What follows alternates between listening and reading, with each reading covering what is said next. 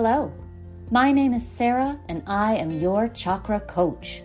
On this podcast, we'll be exploring how the chakra system can guide you to grow your emotional, mental, physical, and spiritual wellness, leading you closer to your highest self.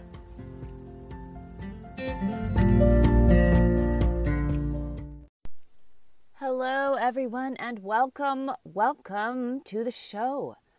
I'm so glad you're here. Thank you for listening. I hope that you're doing well. And if you're not doing well, as I know that some of us aren't, I hope you're finding ways to care for yourself or to get the care that you need. I've said it before, but I don't know that being human has ever been simple or easy, but it does feel extra complicated right now. Please remember that you're not alone. You're not. And even when it's hard, I try to remember that so far I've gotten through everything else. Why should this be any exception? All right, so take care of yourselves. My sister and I are still doing the Zyia event over on Instagram. We're talking about the Zyia line of clothing that includes leggings and bras and cute tops and joggers and all those comfortable things that can make us feel good when life gets tough. She has already given away a few gift cards, and we'll keep doing that for the next few weeks, as well as some fun prizes for some of the lucky people who interact with us during the event. So, follow your chakra coach there on Instagram, and remember to like or comment if you feel moved to. It's the final Yama this week. I've gotten some really nice feedback. It turns out a lot of us haven't learned about the Yamas before, so this has been all new information. I remember so clearly learning about them for the first time, oh gosh, over a decade ago at least. Uh, someone recommended a book, so I just got it without really even thinking about it. And reading it, I just thought, this is so simple and straightforward. It organized the ethical practices that I thought I was doing anyway into sections that I could really examine. And for me, examine was the key word. I was tired of black and white. Do this, don't do that. This is yes, this is no. I knew from just living in the world that absolutes like that just they just don't work very well. They definitely provide a framework, but they don't leave any room for nuance, for times when honesty needs to be tempered with kindness. Times when I knew something wasn't quite right, but just couldn't put my finger on it. You know, in so many traditions, there's no exploration of what it really means not to steal or live excessively. It's just listen to authority and behave blindly with no internal work required. And that just didn't ever sit right with me. I wanted to live an ethical life, but I wanted to know why and how, not just what or what not. And I'm going to start a series on the niyamas, which are ethical practices for our internal world that really takes all of this to the next level. And I love how there's so much room for understanding in this system, the kind of what works for you that also takes into consideration what works for the people we interact with and the communities we're part of and the world that we live in. It's truly a consideration the yamas and niyamas hold open the door to this world of ethics and invites you in, but makes no demands. I wonder if that's why this resonates with us so much. Uh, let me know what you think. You can message me on all the social medias. So, Yama number five. In my opinion and experience, all the yamas relate to all the chakras, since they are practices that affect our entire system, both physical and energetic. But this one really speaks to my crown chakra. It's aparigraha. The translation is non possessiveness, or it could also mean non attachment, non clinging, or even just letting go.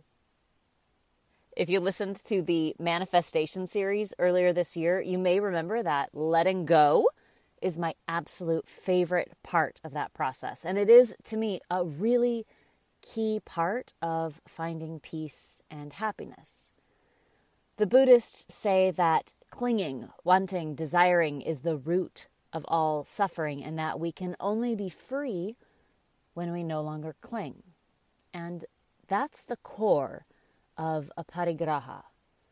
We all cling to things. We cling to our belongings, to the things we think identify us, to our relationships, our ideas, our beliefs. We cling to life itself.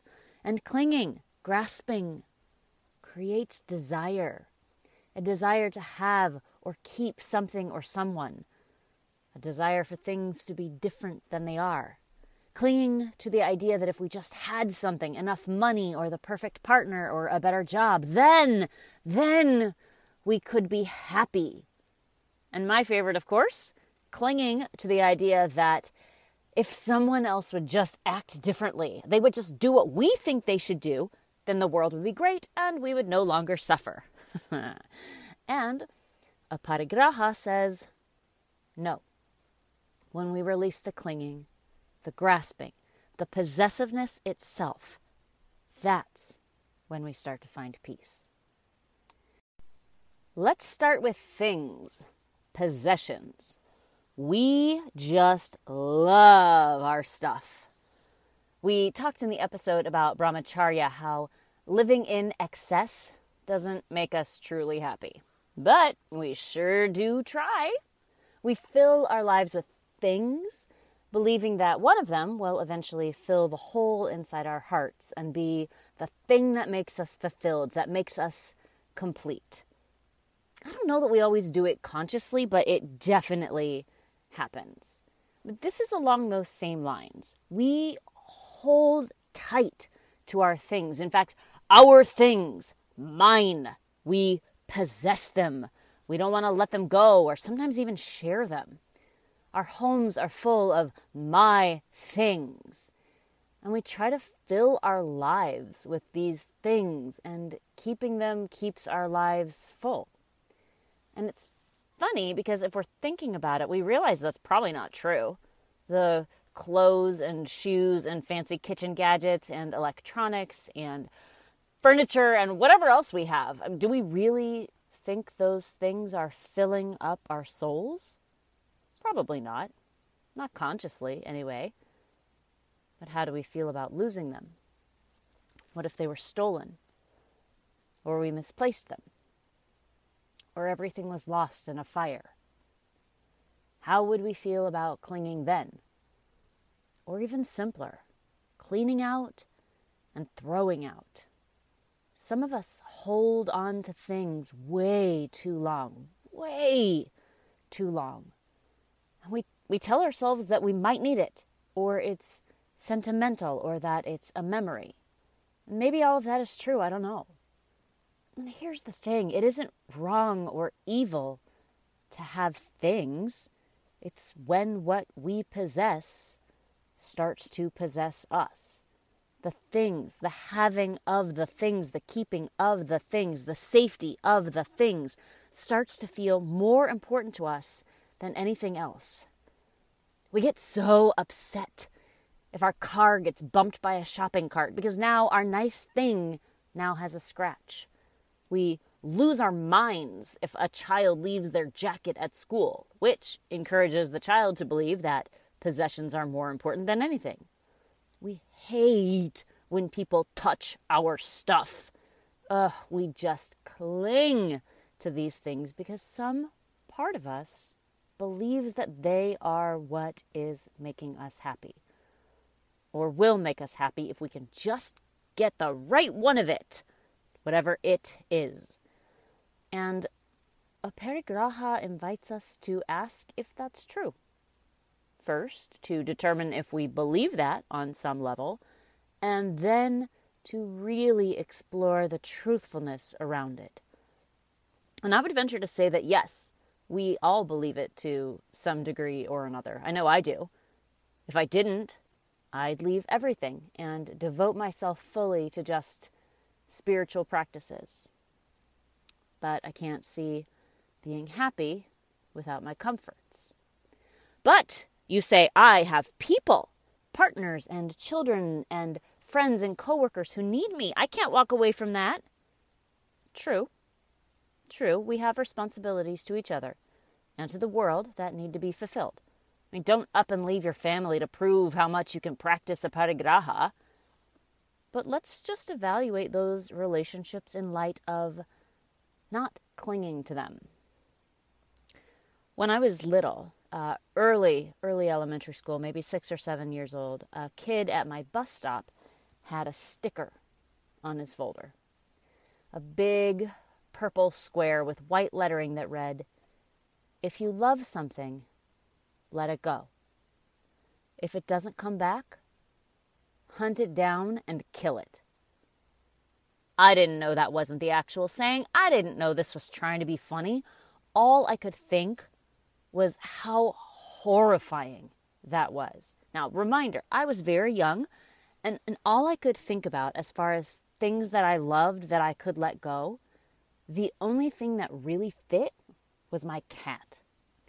I had a cat that I loved desperately. You know, the way that you can love a pet, especially when you're young.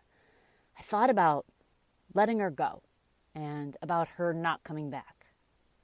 And I thought about hunting her down, and I was just beyond horrified at the idea of hurting her for any reason. And I now know that isn't what the silly sticker was saying, but the idea really struck me and has stuck with me all these years. The actual saying, as you probably know, ends with something like, If it comes back, love it forever. If it doesn't, it was never meant to be. It's about clinging to relationships, about letting go of those that don't work. And there's a lot to be said for that. We hold on, we try to possess our relationships. Possession is about control, and that's what we want so much of the time is to control our relationships and the people in them.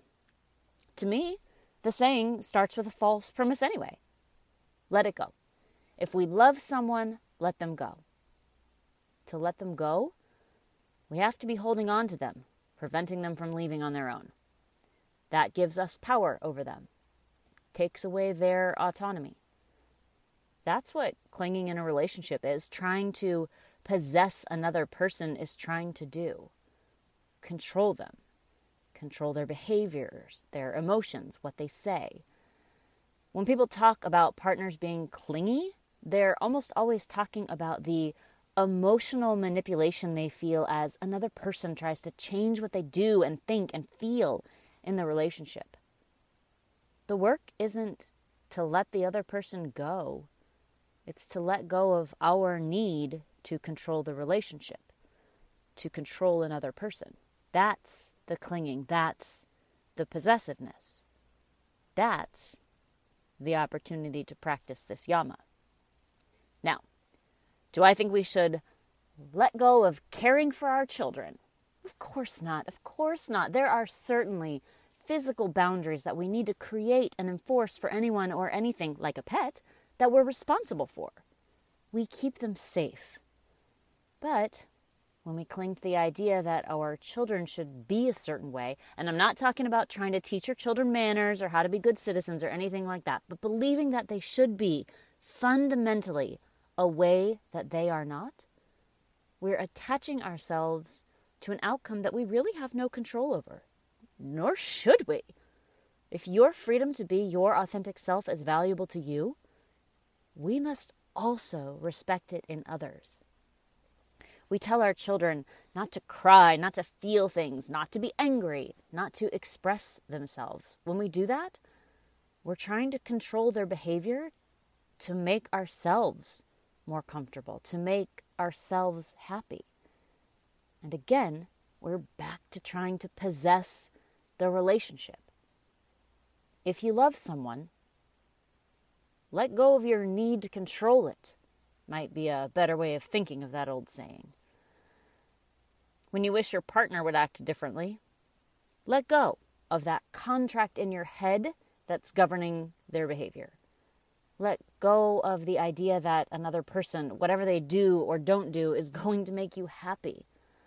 Unattach from the idea that the relationship itself is responsible for your feelings.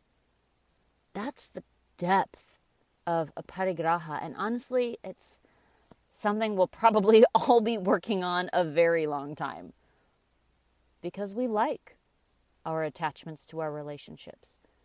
Connection does make it easier for us to feel those content, peaceful feelings. I'm a huge proponent. I'm just offering to you, in the way of non attachment, that we'll be more likely to feel that way, feel peaceful and content, if we let go of our expectations and the disappointment and anger and suffering that inevitably comes with them. We'll just we'll just consider it a long-term project. A very long-term project. Families have a lot going on. Let OLLY help manage the mental load with new cognitive help supplements for everyone 4 and up, like delicious Lolly Focus Pops or Lolly Mellow Pops for kids. And for parents, try 3 new Brainy Chews to help you focus, chill out, or get energized. Find these cognitive health buddies for the whole fam at olly.com. That's O L L Y.com. These statements have not been evaluated by the Food and Drug Administration. This product is not intended to diagnose, treat, cure, or prevent any disease. Let's talk about letting go of situations. Every week I hear from people looking for change in their lives. They feel like something better is out there, that what they have now isn't working. It, it could be a relationship, it could be a job, it could be where they live. It doesn't matter what it is, but there's a deep sense that the next step could be huge and life changing and amazing. And they would please like the next step to be stable, fully defined, all the logistics worked out, and every last detail in place before they take it. Because they don't want to let go of what they already possess until the next set of possessions is well in hand. And preparation and planning is all well and good, of course, but there will always be unknowns when we make a change. What happens is we cling to the known, even if it's not great because letting go before we have something new to cling to is scary. I read a description of this once using trapeze artists as an analogy. The performer has to let go completely, fully, trusting, completely let go of the first bar before catching the second. If she tries to hold on to both, one hand on each, all momentum stops. The first bar isn't going anywhere, and neither is the second. And probably her shoulders hurt from the effort of holding on to those two bars. Is there a moment when it could all go wrong and she falls, unable to hold on to either bar? Of course. Of course there is. In fact, she knows this and has accepted the risk. There's a net and in our lives, that would be the planning and preparing. But the trapeze artist has to let go. And we can learn from that.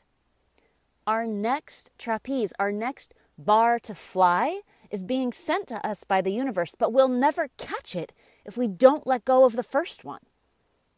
And if we fall, we can continue to practice.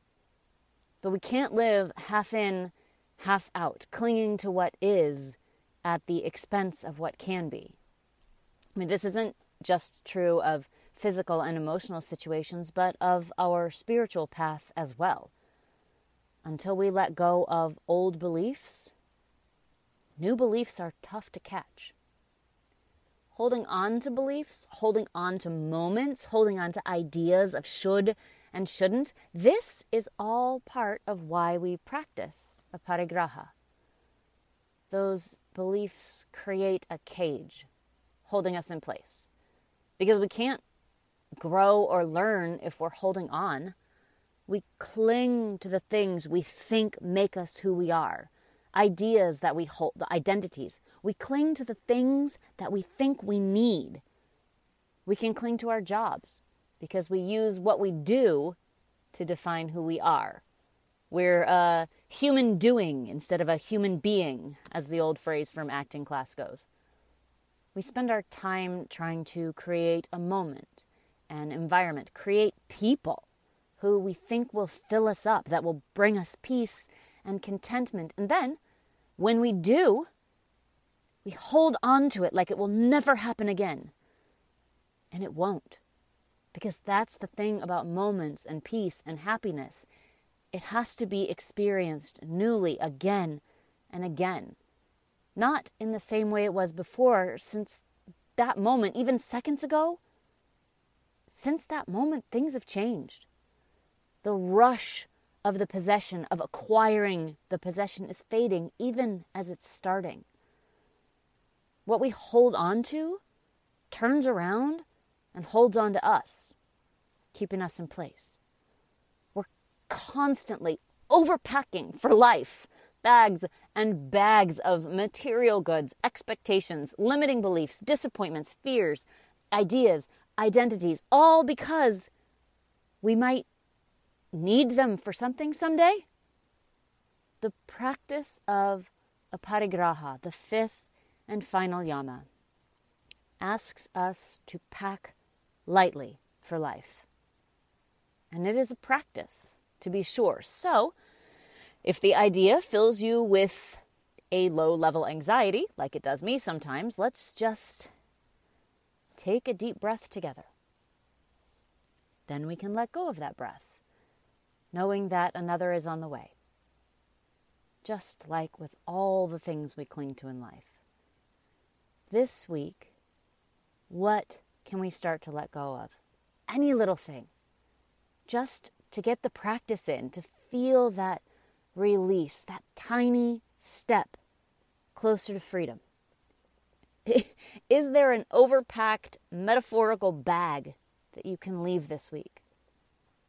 The next trapeze bar will be so much easier to catch if we're not weighed down by physical, emotional, and mental possessions. So that concludes our series on the yamas ahimsa, satya, asteya, brahmacharya, and aparigraha. A few basic ethical practices that we can start to incorporate into our lives as we walk down our spiritual path, or, or even just our regular path through life. While these practices are designed to prepare our bodies and minds for spiritual growth, they'll also make our here and now more rewarding and fulfilling. No growth needed. That's one of the incredible things about the yamas and niyamas. They have so many levels that they work for everyone, no matter what we're looking for.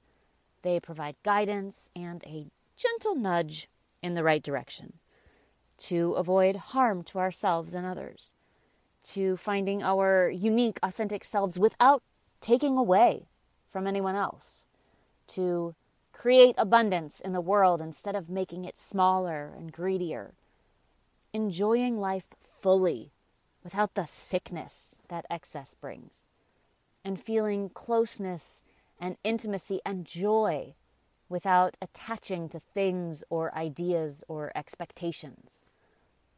I love the yamas because they act as pillars, holding up a solid, responsible relationship with the world. There's no need for perfection or performance, just practice and so much exploration. The invitation to fully understand myself and for you to understand yourself and for us to understand how we relate to each other and to everyone else. And the choice inherent in them. Everyone makes a decision. And I don't have to judge anyone or force anyone to follow this path. I only have to concern myself with myself. And then when society or people in my life try to challenge or change me, I have these strong ethical pillars to help keep me where I want to be. And I have a good understanding of where I want to be. And the same can be true for you if you want it to be, however you want it to be. Thank you so much for letting me share those with you over the past few weeks. We will keep practicing together. Remember to join me on Instagram for the Zyia events. We'll be giving away a few things this week. Um, you can find me at Your Chakra Coach. And as always, if you'd like to contribute to the mission of this show and help me bring it to you every week, you can always join the Patreon page. I appreciate every single one of you listening. We're changing our personal worlds, both internal and external, and the ripple effect of that cannot be underestimated. Remember that a change inside is a change outside. We are actively creating the world that we want to live in through our work here every week. I love you all, and I hope you have a fantastic day. Bye.